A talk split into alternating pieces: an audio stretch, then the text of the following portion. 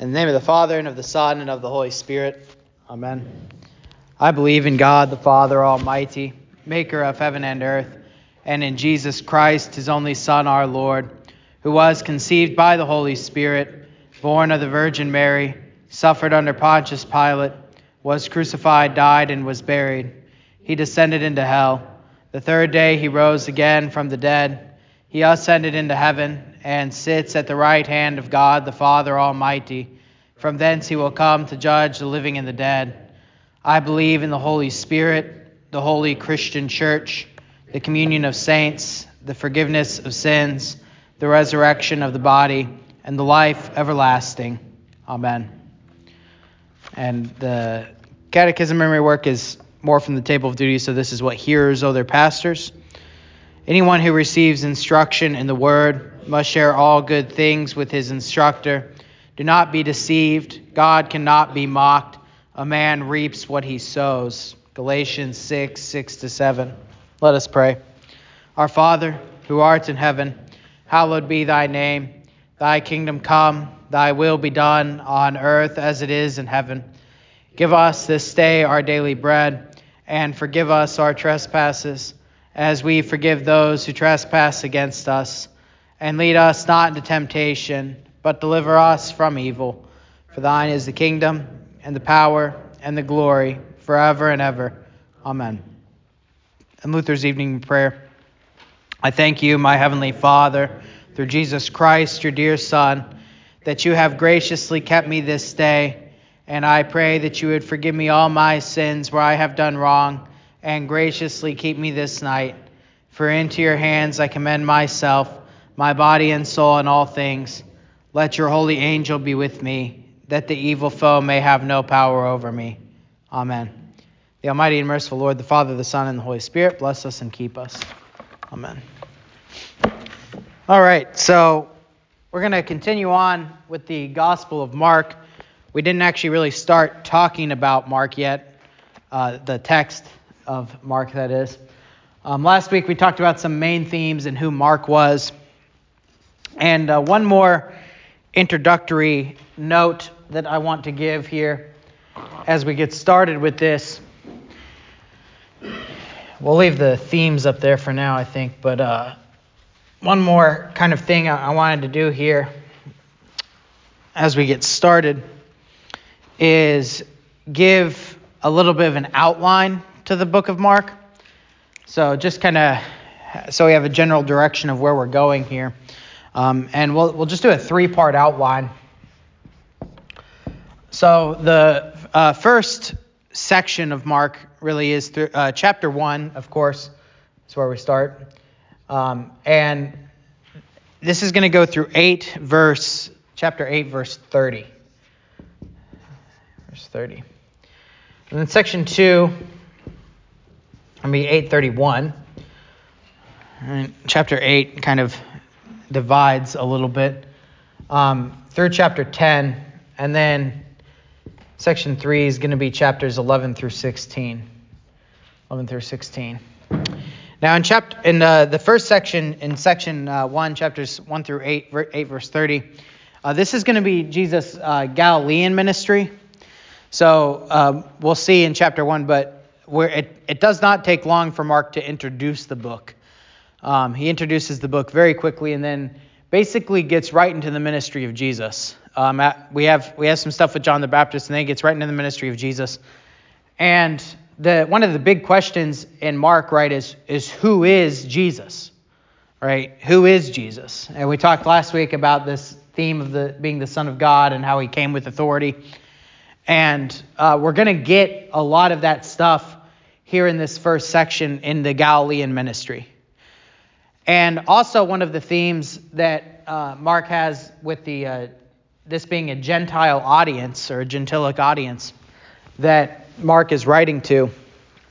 This is uh, this first section really has to do, in some sense, with the Gentile reaction to Jesus. So we really don't get a lot about about the Jews uh, in we get some stuff, but not a ton about the Jews in this first section. It's really about what the Gentiles, how the Gentiles are reacting to Jesus in his Galilean ministry. In this uh, second section, um, 831 verses, uh, or through chapter 10. Um, in 831, what happens is that Jesus uh, begins, he gives a prophecy where he talks about his death and resurrection. And this is really where he turns toward the toward Jerusalem, toward the cross, right? So um, in the Gospel of Luke, there's a verse I can't remember what verse it is exactly, but in the Gospel of Luke, it says that Jesus turned his face toward Jerusalem, and that's kind of a turning point in the book. You kind of get the same thing here in Mark, where Jesus starts to go toward the cross, and the tone of things kind of changes. And in this smaller section, um, 8 verse 31 through chapter 10, a lot of what we have here is Jesus' uh, discussion specifically with the disciples. So this is the first the first one's kind of the Gentiles, right? And then the, the second section is more about how the disciples are confused about who Jesus is and are figuring out who Jesus is. So uh, that'll be something that comes up there. All right, and then um, chapters 11 through 16, you might have guessed, this is uh, really whole. This is basically Holy Week. It's when Jesus arrives in Jerusalem, and then um, from chapters 11 to 16 is all about his time in Jerusalem during Holy Week, and 16 is his resurrection. Right, so we get the the the Passion account is kind of 14 through 14, 15, and then and then 16 is the resurrection. So uh, that's the general outline of Mark. Um, I find it helpful to have outlines at the beginning, outside of studying a book, because then you kind of know where you are within the book, and you also know the overall message of the book, right? So we never want to miss the forest for the, the trees, right? So this is, in some sense, the forest. All right. Any any questions on that or anything that we talked about last week before we dive into chapter one? All right. All right. So uh, let's just dive into chapter one here, and uh, chapter. Uh, I'm going to try to not take um, forever to get through each chapter. Well, we'll probably do about a chapter a week. We'll see. But um, chapter one is a little bit, it is actually a, a pretty lengthy chapter. It's 45 verses, so it'll probably take us a couple weeks to get through chapter one. And there's also a lot of introductory material here. Also, I apologize if I like can't look at you because I kind of can't see anything right now, but um, we'll we'll try our best here. All right, so um, chapter chapter one, verse one begins this way: the beginning of the gospel of Jesus Christ, the Son of God. And that's basically the introduction to the book. Right? Um, and this is really Mark's only commentary in the book. So if you read some of the other Gospels and you read, um, like John, for instance, does this a lot, or if you read a lot of other books in the Bible, like um, Moses does this a lot too in the um, historical books that, that he writes in the first five books of the Bible. Moses will give kind of side comments throughout or give a little bit of commentary uh, here and there describing, you know, what's going on, where you get more of the author's perspective. Mark uh, basically doesn't give any of his own perspective, right? Mark uh, gives is is very much about, as we talked about last week with this term immediately, right? It's very much about what Jesus does and what happens. It's not about. It's not even about what Jesus says. Right? There's a lot of things. Um, we'll see in chapter one some of this that Jesus in other gospels he says things that Mark doesn't record because Mark cares about what happens. Right? It's it's very action focused. All right, but um, really, this first verse, the beginning of the gospel of Jesus Christ, the Son of God, this is the only commentary that Mark gives right, is that he says, This is the beginning of the gospel of Jesus Christ, Son of God. Now, what's interesting, um, I'm going to get a little nerdy here. The Greek here is pretty odd. And uh, the Greek in Mark's really not that hard normally, but this is a very strange construction. And the thing that's strange about it is that it's not really a sentence. Now, we make it kind of a sentence in English by adding this uh, the at the, be- at the beginning, but that's not there in the original le- Greek. It's not there in the original language. So the, the Greek actually just says arche, which is the word for beginning or source if you will. And it just says, um, arche to euangelion. So uh, the it just says beginning of the gospel of Jesus Christ, source of the gospel of Jesus Christ. That's all it says. And I think what's going on there is a couple of things. One, that word arche, that word beginning, that should sound uh, fairly familiar to you for the beginning of books, right? Because we have in Genesis, in the beginning, God created the heavens and the earth, right? And then uh, in John's gospel, he begins his gospel the same way. Um, in the beginning was the Word, John says, right? And here, Mark, in some ways, is better than John because he really focuses on that word beginning. He just says, beginning of the gospel of Jesus Christ. And what that exactly means, I mean, no commentators really agree on this, right? Um, but I, I think a couple things we could point out is that Mark here, one of the themes he's going to really focus in on throughout his book is that this Jesus Christ, the gospel of Jesus Christ, is partly that Jesus is the Son of God. And we mentioned that last week that the Old Testament, when it prophesies the Messiah, it's never exactly clear that the Messiah is going to be the Son of God, right? It's very clear that there is going to be a Messiah and that the, he's going to be born out of this certain line, right? This, he's going to be the certain seed, and that he's going to do certain things and he's going to suffer for the sin of the world, and that he's going to crush the serpent's head, and that he's going to do all this, all these things to forgive sins and to save, to save the world. But in some ways, the thing that's a surprise in the New Testament, in the New Covenant, is that God sends his own son to be this Messiah. And then when you read that back into the Old Testament, it makes total sense, right? Um, and we can almost see that uh, in the Old Testament when we're reading it back. Um, but for the disciples, it seems that they weren't expecting this. They were expecting a Messiah, and they're faithful people but they are actually a little bit in shock that it's the Son of God. Right? They don't really, uh, they didn't really expect it to be a person of the Holy Trinity, right? And uh, Mark makes this very clear, right? Mark's gospel makes this very clear that in fact this is the Son of God. And so when he says beginning of the gospel, the, and the gospel is good news, right? That's what the word gospel means. And maybe we should just translate it that way beginning of the good news of Jesus Christ, the Son of God. And I almost wonder if it should be like an equal sign there, right? Like the beginning of the good news of Jesus is that he is the Son of God. I almost think that's how it reads.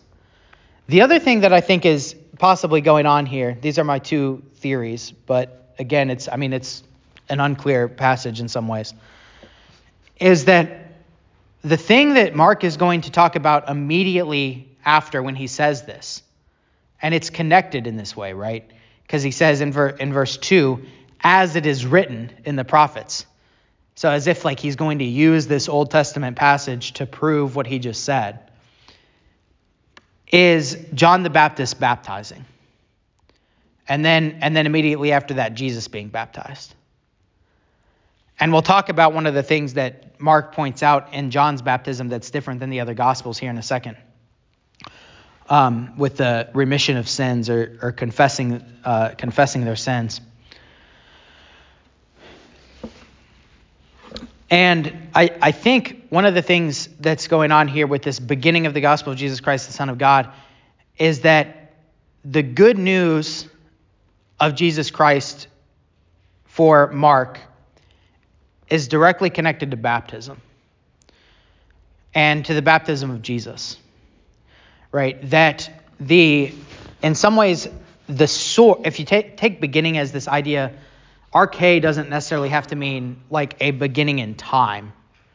Arche, that, that word can also mean like the, if you will, like the fountain source, right? That's, um, or the, uh, what would be another way to say it? Like, I guess source is a good word, but it, it's not necessarily like beginning in sense of time. It can also be beginning in the sense of like where does where does something find its origin? That's a that's the word I was looking for.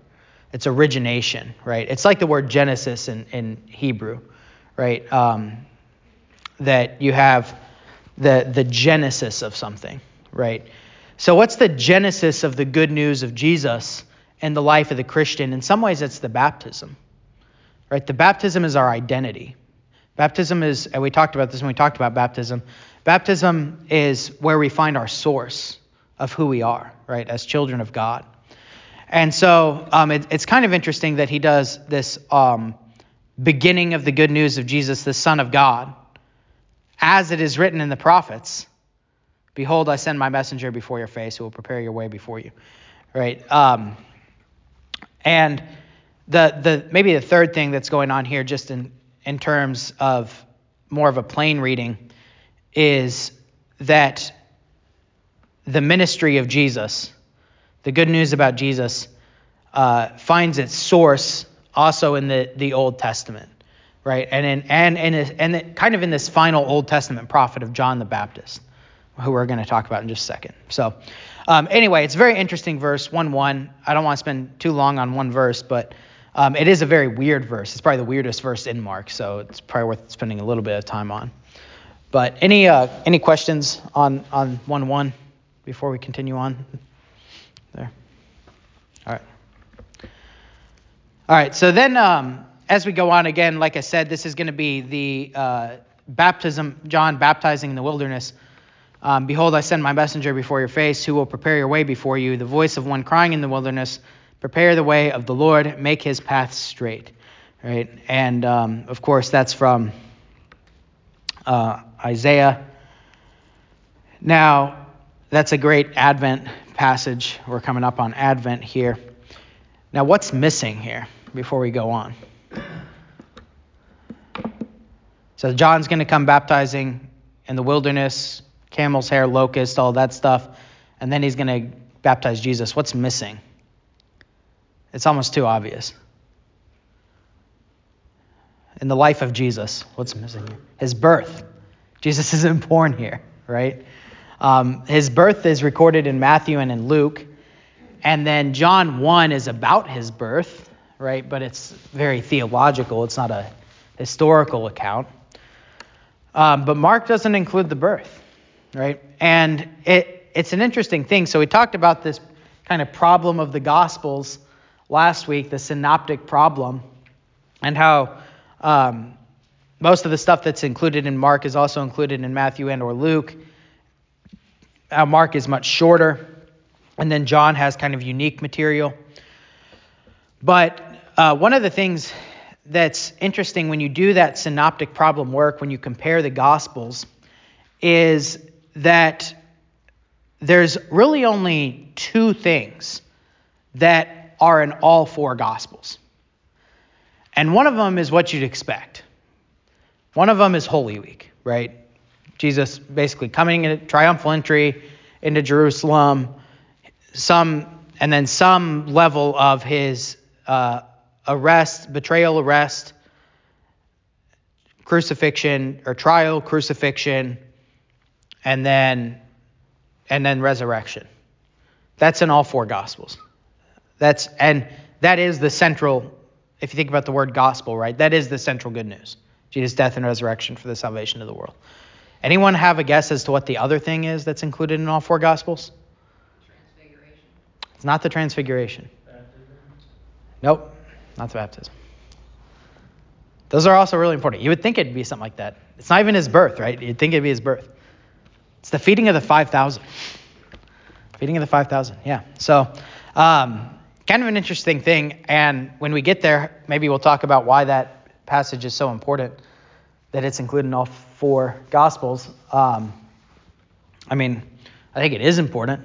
I'm not sure if it's as important as his baptism, transfiguration, or his birth, but um, in a theological sense. But but the gospel writers find it all to be very important. So anyway, just a fun fact. So, yeah, Mark doesn't include his birth, um, but again, if you think about a couple of the themes that we've talked about, it makes sense because one, Mark is focused on the action of Jesus showing who Jesus is. Jesus doesn't do a lot in his birth, right? He's just born. That's all he does. He just lays there. Right? Yeah. He's just he's just there, right? Um, and none of the gospels, except for Luke, include anything about his childhood, right? Luke includes the one story about when he wanders off in the temple. Um, and that's because Luke is all about the temple and about worship and all this stuff. But um, none, none of the Gospels really include anything about his childhood. But the Gospel of Mark wants to show who Jesus is by his actions, right? So it's kind of natural it doesn't include his birth. And then second, it's to a Gentile audience. And his birth, in, in one sense, is more important to a Jewish audience because it's tying it to the Old Testament, right? His birth shows that he's the promised Messiah.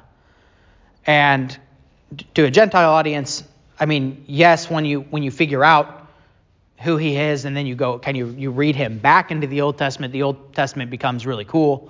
Like I'm a Gentile, I love the Old Testament, right? But um, to a Gentile audience, first hearing the gospel, um, in one sense, don't hear this the wrong way, but in one sense, the whole Old Testament and the Messianic line isn't as important, right? As if you're going to try to convince a Jew to believe in Jesus. You need to, that's why Matthew, who's writing to Jews, Matthew starts with a genealogy because they care about the genealogy, right? Mark's writing Gentiles, they don't really care about genealogies. He doesn't have a genealogy, right? He wants to show who Jesus is by his actions. So, um, but this is also kind of why we need different the different gospels too, right? Like this is, I think, why God gave us different gospels is to to kind of piece these things together give us different emphases. All right. So then let's uh, get into this uh, John the Baptist thing. So um, he does quote the Old Testament, though. So um, to balance out what I just said, Mark, Mark isn't afraid to quote the Old Testament, but he does so in a much more succinct way, right? He just gives this quote Behold, I will send my messengers before your face who will prepare your way before you, the voice of the one crying in the wilderness, prepare the way of the Lord, make his paths straight. And uh, that's from, well, it's from Malachi chapter 3 and then from Isaiah chapter 40 uh, combined. And it is true that the, the Old Testament is important um, for this reason, right? That what, what is faith? Faith is trust. Why do you trust someone? Because they show themselves trustworthy. Mark is going to be about showing Jesus trustworthy. But part of the idea of giving an Old Testament quote here is that Mark is showing that, okay, this thing was promised in the Old Testament. Now there's this prophet that's going to fulfill that here, right? And so you can have faith in this, what's going on here, faith in this prophet in John. Okay? And, and John really is, just as a, a side note, um, John is this connection between the Old and New Testament. Right? John is the he's kind of the last Old Testament prophet and the and the first New Testament prophet. Right? If you if you want to think about it that way, um, he's the the last Old Testament prophet who, um, I mean, there's been a silence of the prophets, and then he comes on scene, and he's doing this baptism or this washing that's a little bit different than the Old Testament washings, but it's not quite full out New New Testament baptism yet, and we'll talk about that in just a second. So he's kind of this connecting point, right? He's preparing the way of the Lord. He's the final, the final stretch, right? He's mile 25 uh, on the marathon. He's he's kind of preparing for the the finish line when Jesus is going to get here. Okay, and that's what that Old Testament promise is about, right? Prepare the way of the Lord, make His path straight. John came baptizing in the wilderness and preaching a baptism of repentance for the remission of sins. Now, this is kind of interesting because the other gospels don't include this phrase for the remission of sins. And I, I promise I'm not going to try and do like constant gospel comparison, but but some of these things I just find interesting. Um, the general outline we get in the other in the gospels, and I think it's here too. It's just a little bit different. Is that John's bap? So where does baptism comes from? Bap- baptism comes from ritual washings in the Old Testament. That's what bap- the word baptism just means to wash, right? And when there are Jews washing doing there's a prophet doing washing of other Jews here. That it's a ritual washing, right? Now, that was for cleanliness in the Old Testament. Now, here John says it's different. It's for repentance. And that's the focus um, of John's baptism in the other Gospels. And then later on here, we're going to hear that um, Jesus is going to baptize with the Holy Spirit. Right? And then that, that is ultimately fulfilled at Pentecost.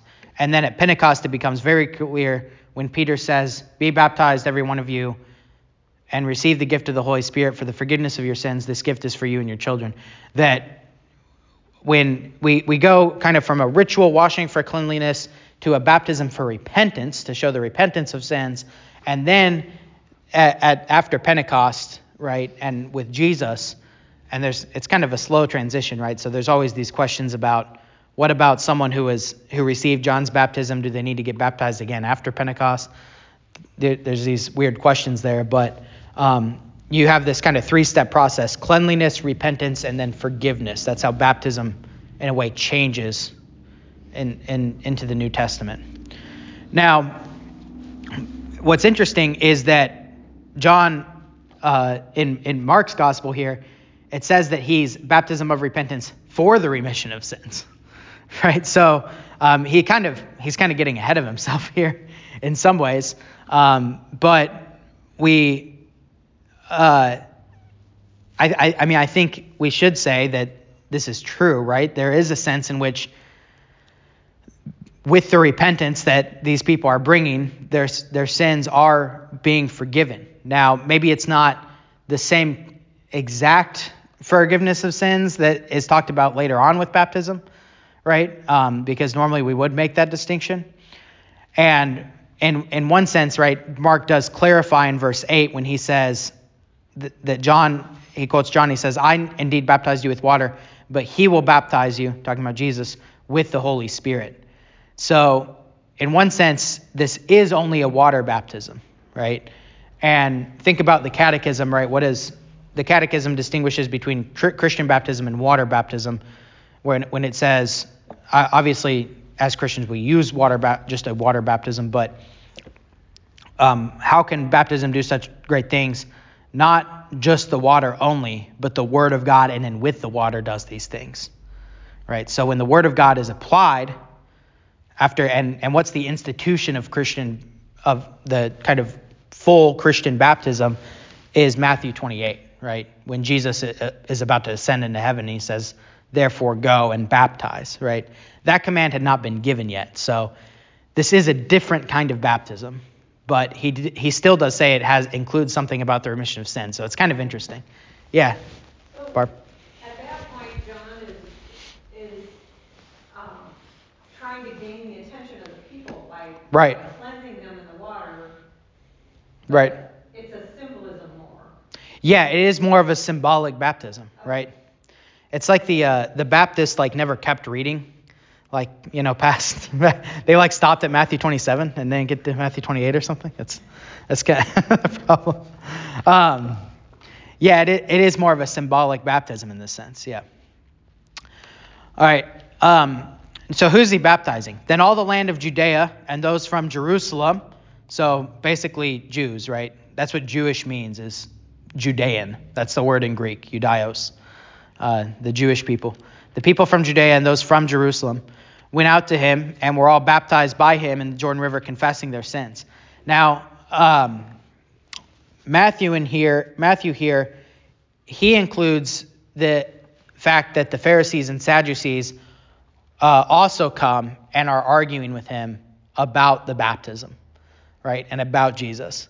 Now, we don't get that here because, again, this is to a Gentile audience, not a Jewish audience. But Matthew, being to a Jewish audience, includes the fact that some of their, he's baptizing Jews, but then some of the, the Jews, the Pharisees and the Sadducees, they were arguing with him. So, uh, again, kind of interesting when you compare here. Mark doesn't care about those details.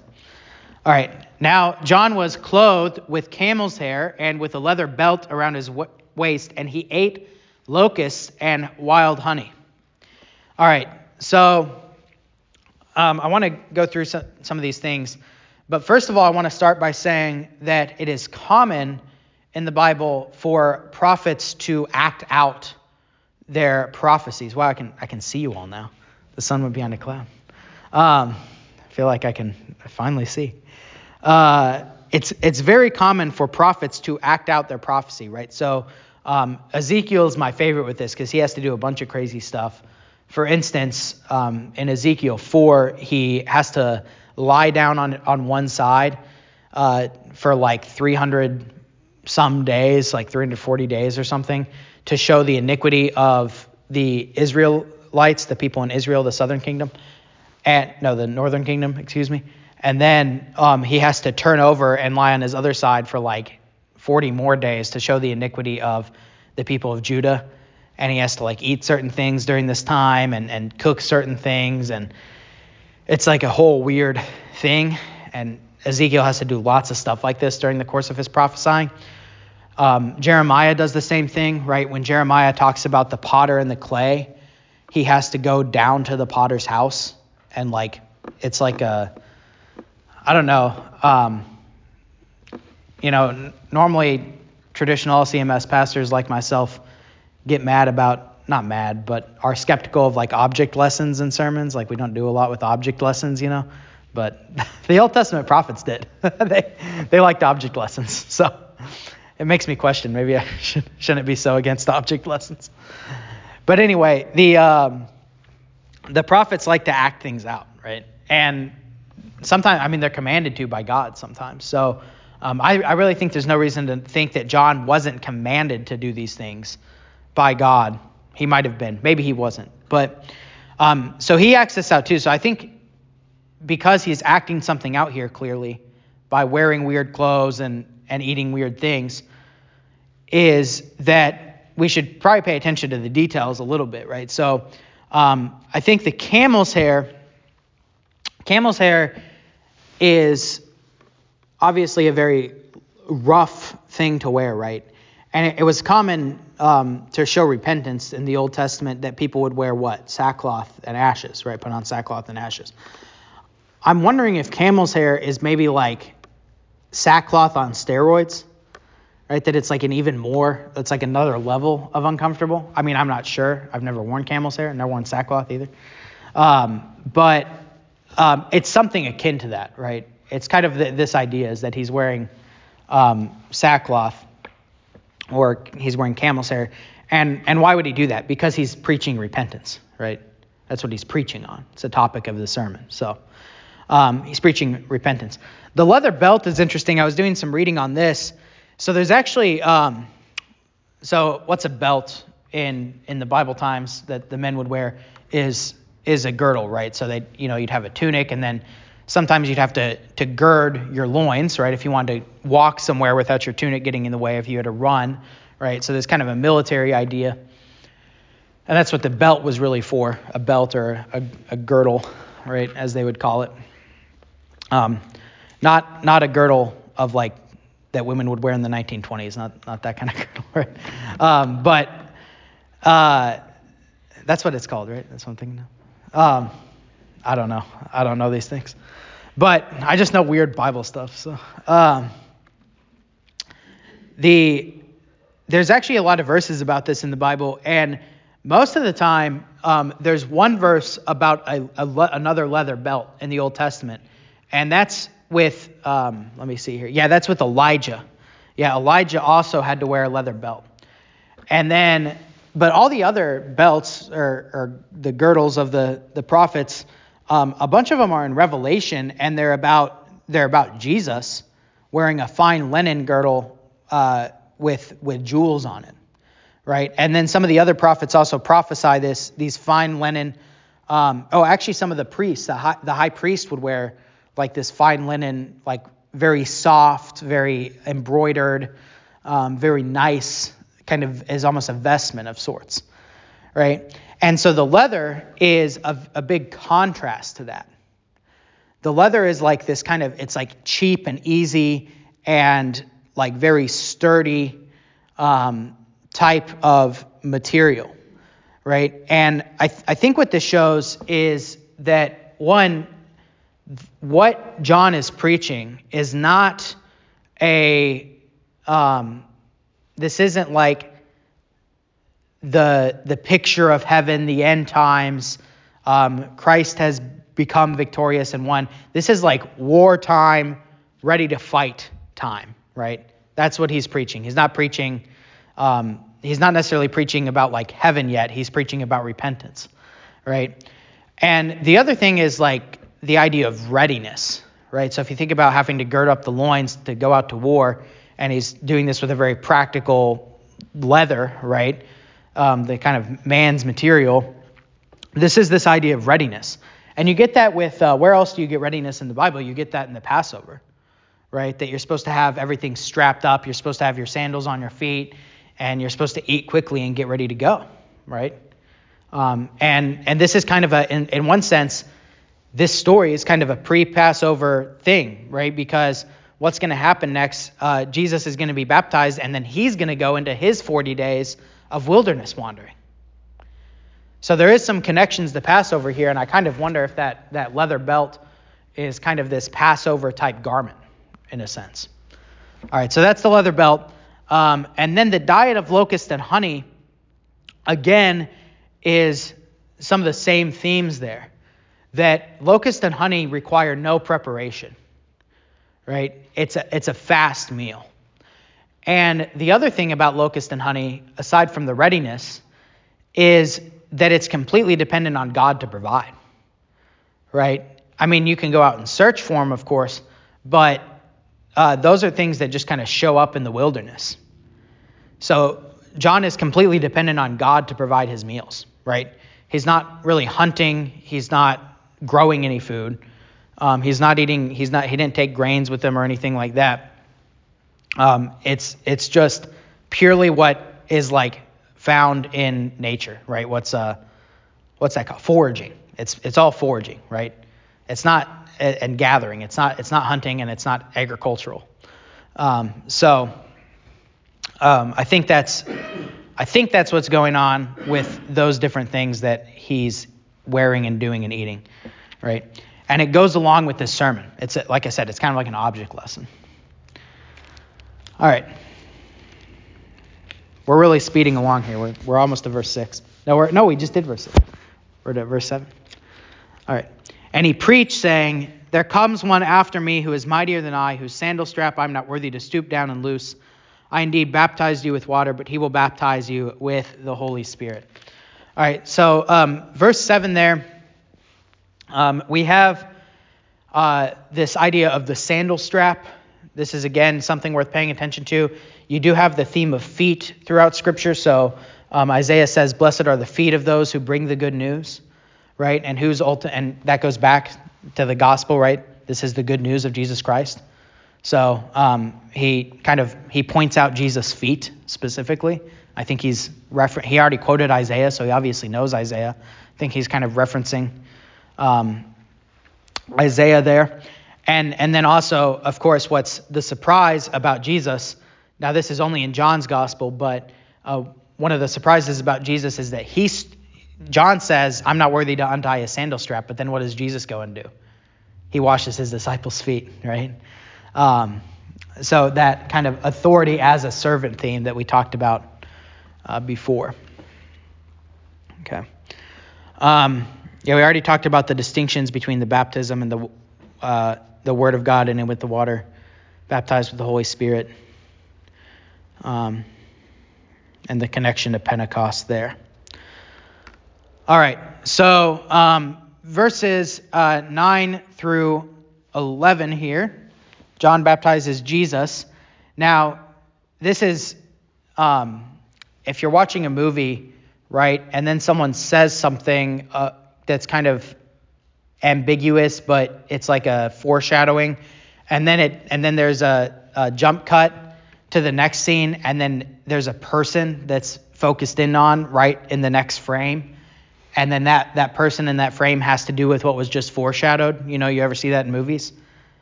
You know what I'm talking about? Okay, that's like that's exactly what's happening here. John Mark Mark says, um, quoting John, "There's one coming who's mightier than I, so on and so forth. He will baptize you with the Holy Spirit." It came to pass that in those days Jesus came from Nazareth of Galilee. Okay, So who is it that's mightier than John that John's not worthy to untie his sandal strap is going to baptize you with the Holy Spirit? Oh, by the way, it came to pass in those days that this guy named Jesus showed up. Right? It's a it's like a jump cut and it's it's showing that that it's like a it's a literary thing, right? You can kind of see what I'm talking about. Uh, Jesus came and was baptized by John in the Jordan. And notice here, Mark um, does not include any of the details that Matthew or Luke includes about, about the baptism. Right? There's none of this conversation between Jesus and John. There's none of this debate about John not being worthy to baptize him. Um, anything like that.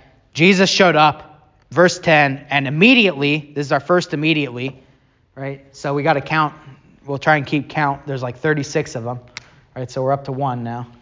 Um, immediately, coming up out of the water, unless I already missed one. Did I miss one yet? I don't think so. All right. Immediately, coming up out of the water, he saw the heavens parting and the Spirit descending on him like a dove. Then a voice from heaven came from heaven said, You are my beloved Son, in whom I am well pleased. All right. I like that Mark here uses this term, they, the heavens were parting. Because what the baptism of Jesus is, is a unveiling. This is, this is what the term um, revelation means. Revelation is a unveiling, right? So a revelation is like when the groom lifts the veil off the bride and sees what she looks like on her wedding day. Right? This is an unveiling or a parting, right? An opening up of who God is, of the Trinity. Right? So the Old Testament does teach the Trinity. Don't get me wrong, the Old Testament teaches the Trinity, but the Trinity be, does become much clearer in the New Testament. Right? The New Testament gives us the fuller revelation of the Trinity. And the baptism of Jesus is one of the first places we see that. Right? There's this opening up of the heavens. And what happens when the heavens open up? The Spirit descends on the dove, or the Spirit descends like a dove on the Son, and the Father speaks and says, This is my Son. Right? Which, if someone says, This is my Son, what does that mean? It means he's the Father. Right? And if the, a father says, This is my son, what does that mean about the son? It means it's his son, right? So you get the father and the son. They define each other, right? The relationship is what is constitutive of, the, of their roles as father and son, right? And then the spirit descends like a dove. And the voice comes from heaven, You are my beloved son, in whom I am well pleased. Now, this is going to bookend the transfiguration. When the transfiguration comes, God is going to open up the heavens again and say, the Father is going to say, This is my beloved Son in whom I am well pleased. Hear him, listen to him. Right? And um, this is also the first place, well, the, it's actually the second place, right? Because we already had the, the arche, the source of the gospel of Jesus Christ, the Son of God. And then here again, the Father says, This is my Son, the Son of God, right? And by the way, he's the Messiah, right? He's the one who's going to baptize you with the Holy Spirit. He's the one who John was preparing the way for, right? He's the Messiah. All right. Then our second immediately, verse 12. What time is it? Okay, 10 minutes. Number two, immediately after his baptism, the Spirit drove him into the wilderness and he was there in the wilderness 40 days, tempted by Satan, and was with the wild beast, and the angels ministered to him. Okay, so there's kind of this interesting thing about, um, well, let's start with the immediately. Okay, so immediately the Spirit drives him into the wilderness. Whenever we think about baptism, we should also think about wilderness in this way. Um, Jesus' life gives us the pattern for our baptism, right? For our life of faith.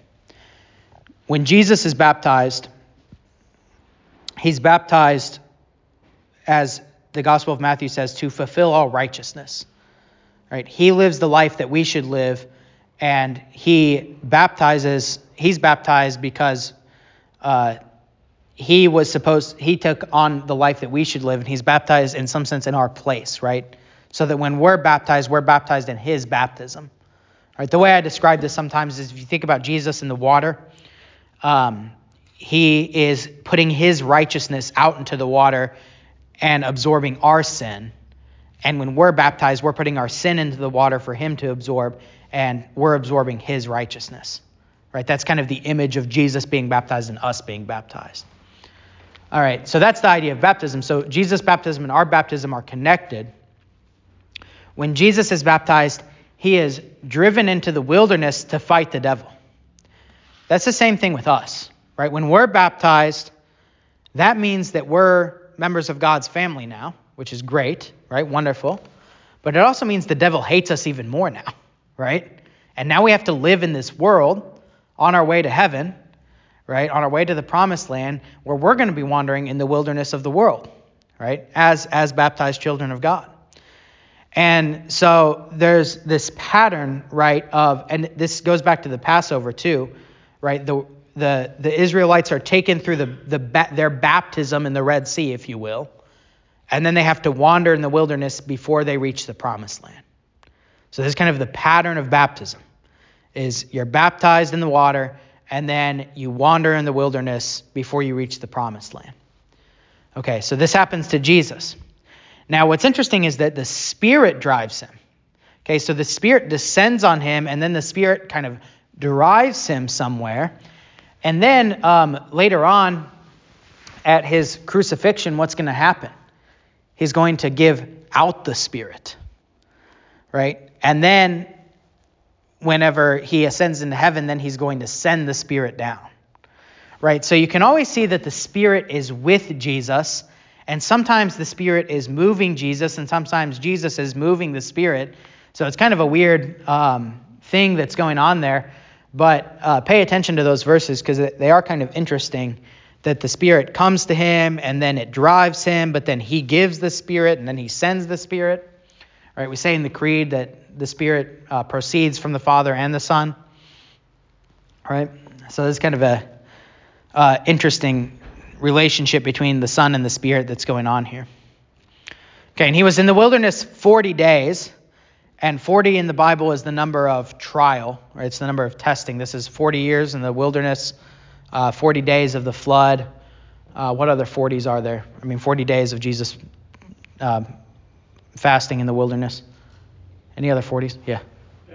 Yeah, yeah, go ahead. Further. Um, is there a certain reason why most of the time the Spirit is mentioned as Holy Spirit, and, then, and, and here it's just Spirit? Um, I'd have to go and look and see. We use the term Holy Spirit a lot as kind of a proper name. In the Bible, he goes by a lot of different names. Um, in John's gospel, he's almost never the Spirit or the Holy Spirit, he's the Paraclete, which means like helper or comforter, or um, it can even mean like friend, or uh, uh, what's the other one? Um, like intercessor, or uh, what's the term I'm thinking of? Um, yeah, the the anyway, the word paraclete literally means like the, the one who walks alongside. So um, there's a couple different names in the New Testament for the Spirit. I'd have to go and look and count and see, okay, how many times are the different ones used. But um, yeah, it seems like in the early church, if I if you think about the book of Acts, it's I want to say they say the Holy Spirit more often, right? And that's definitely the proper name because that when Jesus institutes baptism, he says Holy Spirit, right? And So even when they say Father, Son, and Holy Son, Holy Spirit, Right. like the Holy Spirit's the only one that's holy, that's just different. Yeah. Oh, it is kind of interesting too. Yeah, that that you don't say Holy Father, Holy Son, and Holy Spirit. Never thought about that. Um, I mean, they are all holy, right? Because uh, that's literally what makes God God is His holiness. All right. Um, good question. I'll have to think about that some more. So, uh, I, I don't really have an answer though, so I apologize. um, you've stumped me. Uh, where we? Oh yeah, 40 days. So it's in the wilderness, 40 days, tempted by Satan. Um, notice it doesn't bring up fasting here, which is kind of interesting. Uh, that's in the other gospels. But what? Okay, this is something you know that three percent of Mark that's unique. We have one of those instances here. This is uh, the wild beast, and he was with the wild beast. That's not in the other gospels. Um, and this is very interesting. I mean, I I, love I kind of like this because um, where's my note about wild beast here? Oh yeah, so yeah, this is great. In uh, Matthew's gospel, remember what um, Bible verse Satan tempts Jesus with when he tempts him to, to jump off the, the temple? It's Psalm 91 about uh, aren't the angels going to protect you? They're going to guard you lest you strike your foot against a stone. Right? Y'all remember that in Jesus in the temptation of Jesus in Matthew? Um, so in Psalm 91, that's verse 12. In their hands they shall bear you up, lest you dash your foot against a stone. Verse 13 goes like this in Psalm 91 You shall tread upon the lion and the cobra, the young lion and the serpent you shall trample underfoot. And there's uh, there's actually even more discussion of wild beast in Psalm 91 than that. You can go read the whole thing. Um, but there seems to be this connection between Jesus' temptation and Psalm 91, right? His temptation in the wilderness in Psalm 91. But what's interesting is that he actually fulfills Psalm 91, right? He's with the wild beast and they don't kill him. And the angels do minister to him, right? And Matthew says this after you get through the temptation of Jesus at the end of Matthew, in Matthew 4. At the end of the temptation of Jesus, after Satan goes away, then the angels come and minister to him. Mark just includes it with the as if it's happening the whole time, and the angels ministered to him. But I love this idea that he's with the wild beast, right? And that's that means he's in danger, right? Like wild beasts are hungry; they're going to eat humans, right? If you're with the wild beast, if you're out in the wilderness, you're with the wild beasts, they're probably going to hurt you, right? They're probably going to try and eat you. Um, and unless you can protect yourself or you can keep them away somehow, right? So, but um, the other thing that's brought up to my mind too is um, Isaiah chapter 11. And I mean, I think Isaiah is on Mark's mind to some degree here, potentially, that um, Isaiah chapter 11 has that, that prophecy of all the different kinds of wild, the predators and the preys lying down together, right? When everything is made right at the end of the world, whenever in, in the eschaton, that the wolf and the lamb are going to lie down together, the leopard and the goat, the calf and the lion, the infant's going to play in the cobra's nest, all of that stuff. Um, and in some ways, this is a fulfillment of that, right? And and in and in one sense, Jesus is the Lamb, right? Jesus is uh, the the perfect child, right? He is um, the prey who the predator does not attack, right? And uh, you, you kind of get that, right? That he's with the wild beast, but they, they're able to lie down together, right?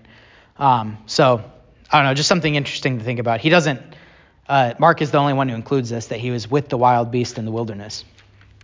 But um, if you can just kind of picture that in your mind, right, that Jesus lies down at night in his 40 days of fasting in the wilderness, and then he's just like sleeping next to a bunch of lions and wolves and and coyotes and whatnot, right? It's a pretty good picture. Someone should paint that. I don't think I've never seen a church artwork of that, right? So um, there we go. I just where's where's Stacy? I got to talk to her. All right. Um, what what time is it? It's probably. Oh yeah, perfect. Okay, that's a good stopping point. So I don't want to get too far. All right. Uh, like I said, it's going to take us a, a minute to get through chapter one, but um, any final questions before we, we close for the day? Yeah, Barb. So is Jesus' baptism, I probably should know this, but is his baptism the beginning of his ministry? Yeah, yeah, his baptism is the beginning of his ministry. Okay. Yeah. And that's true across the Gospels too. Okay. Yeah, his baptism and, and fasting. So before that, he was just doing carpentry, okay. getting lost in the temple, okay. doing his thing. Yeah. Any other questions? All right. All right, let's uh, close with a word of prayer. Heavenly Father, we thank you for this day, and we pray that you would bless our worship today together. Uh, we thank you for the good news about Jesus and that we've been baptized into him and that he was baptized to fulfill righteousness for us. We pray that you would always remind us of our baptisms, that we are your children, and that we have the inheritance that you give to your Son, uh, to us also eternal life. We pray that you would remind us of these things, uh, continue to bless us, continue to keep us safe. And we pray all of this through your Son, Jesus Christ our Lord, who lives and reigns with you in the Holy Spirit, one God now and forever. Amen.